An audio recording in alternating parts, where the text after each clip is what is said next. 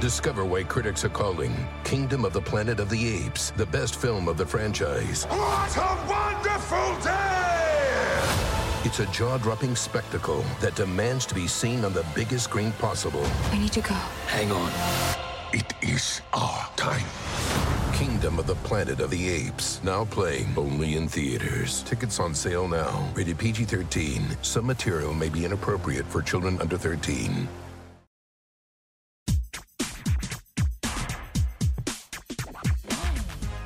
Grammar Girl here. I'm Mignon Fogarty. You're getting this bonus episode because I want you to see how great the stuff is you could get as a Stitcher Premium subscriber.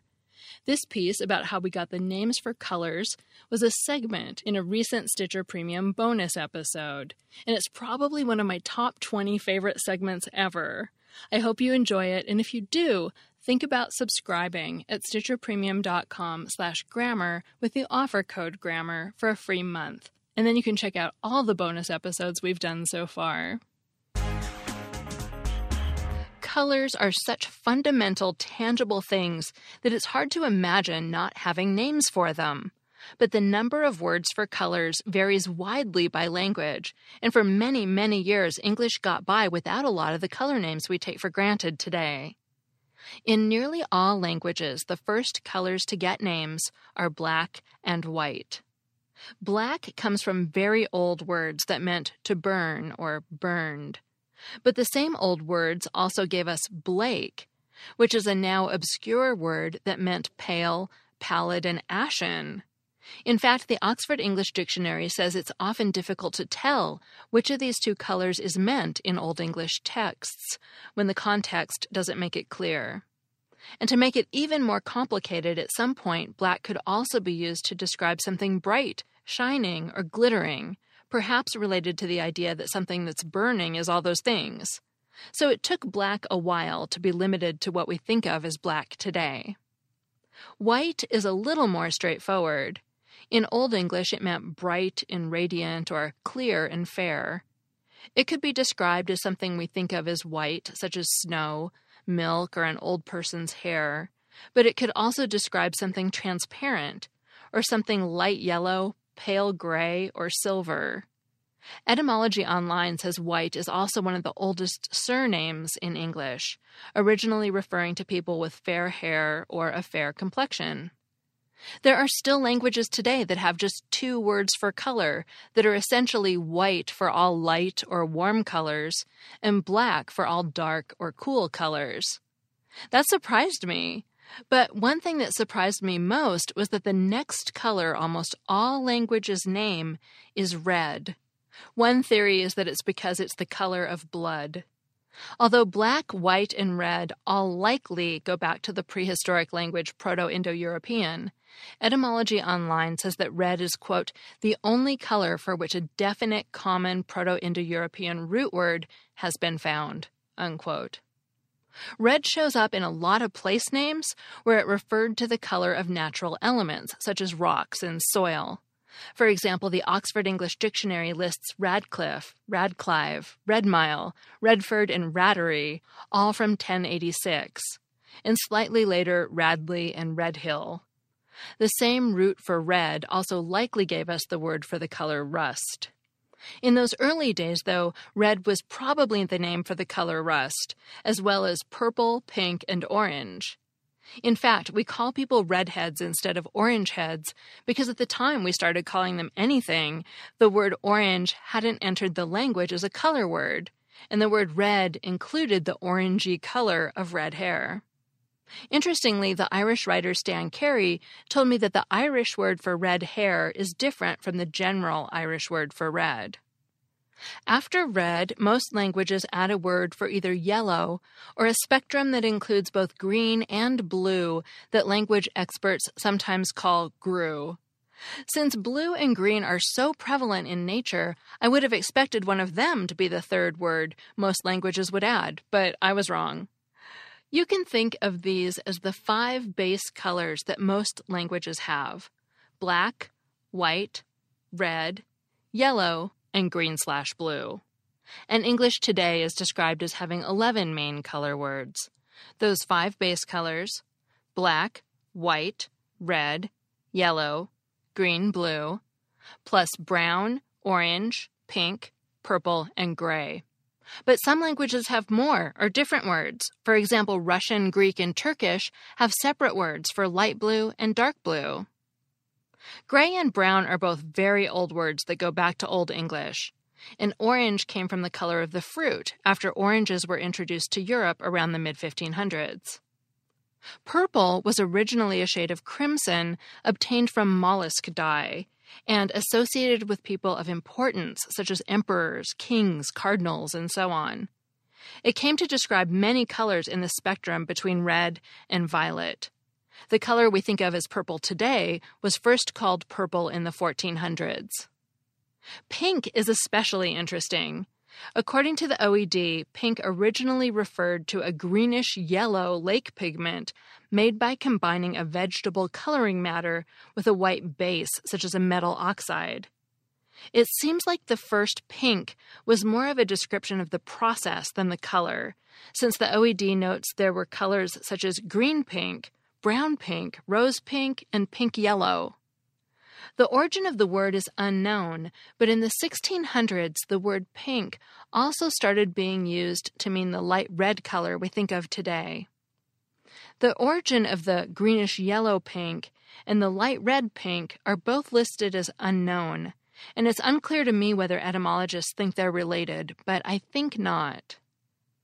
This second pink, the one we think of today, probably comes from the color of the flower dianthus but the flower probably got its name from the spiky, scalloped shape of its petals. Because if you've ever used pinking shears, you know that pink has another meaning to cut a scalloped or zigzag edge on fabric. Earlier, it also meant to punch holes or slits into fabric. So the cut fabric meaning of pink came first. The flower dianthus was called a pink because of the shape of its petals and then we got the color pink from the color of the dianthus flowers. But English also had a different word to describe the color pink before we started using pink. In the 1500s and into following centuries, you could use the word incarnate, which comes from the Latin word for flesh. It doesn't look like it was used alone the way we use colors alone today, as in that flower is pink. But you could describe something as an incarnate color, meaning a pink or fleshy color, or say you picked incarnate clovers, meaning pink clovers. Colors continued to come from nature through the 1700s. For example, ultramarine, a blue color, comes from Latin that means beyond the sea, probably because the color originally came from a blue pigment from the mineral lapis lazuli, which came from Asia. The late 1700s gave us maroon, from the French word for the color of a chestnut, and puce, from the French word for flea, or the color of a flea. Yes, the insect.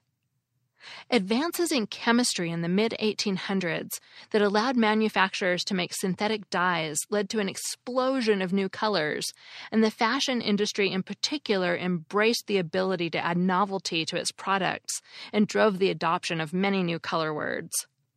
According to a book called Bright Modernity Color, Commerce, and Consumer Culture, quote, women's magazines disseminated the names of new colors and sometimes their origins.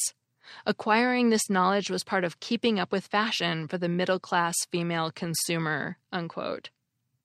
Many of these new color words came from French, and this era gave us mauve, the French word for the color of the mallow plant's flowers, Ecru, from the French word for raw or unbleached, because it's the color of unbleached linen.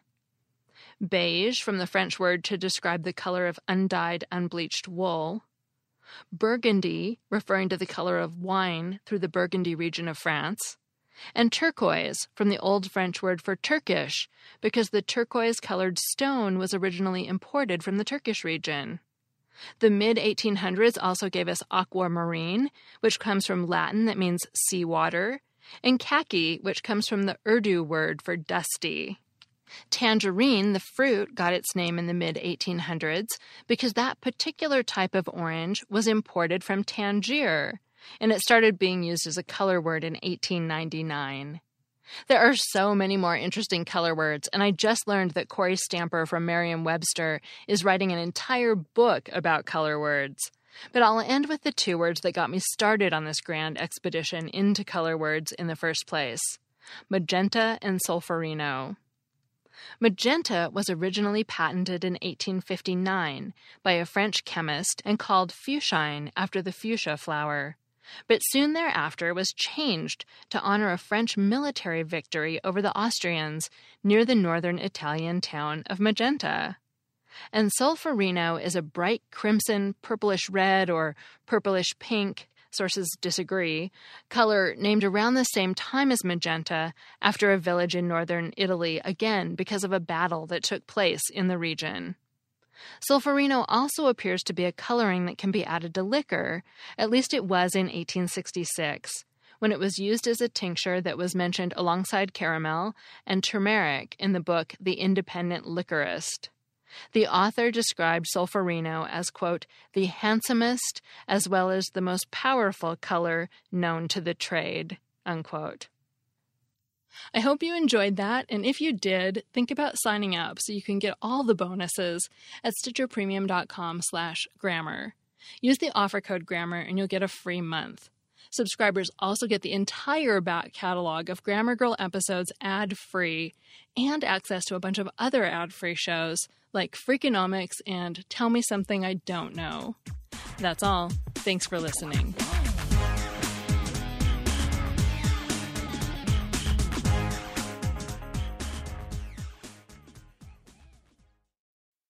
Hey, it's Mignon. If you want to do more to hone your communication skills, then check out Think Fast, Talk Smart, produced by the Stanford Graduate School of Business and hosted by my friend and Stanford lecturer, Matt Abrahams.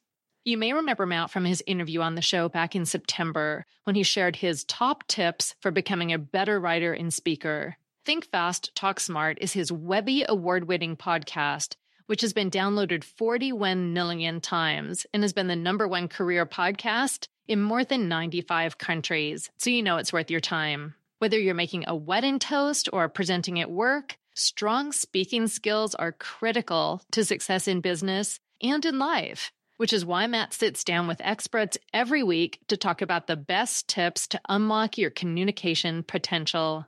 Hear from pros like neuroscientist Andrew Huberman on how to manage speaking anxiety, speechwriter and best-selling author Dan Pink on how to take risks in your communication, and psychologist Kelly McGonigal on how to harness nervous energy to fuel powerful presentations. So what are you waiting for? Listen to Think Fast, Talk Smart every Tuesday wherever you get your podcasts or on YouTube. And tell Matt I said hi.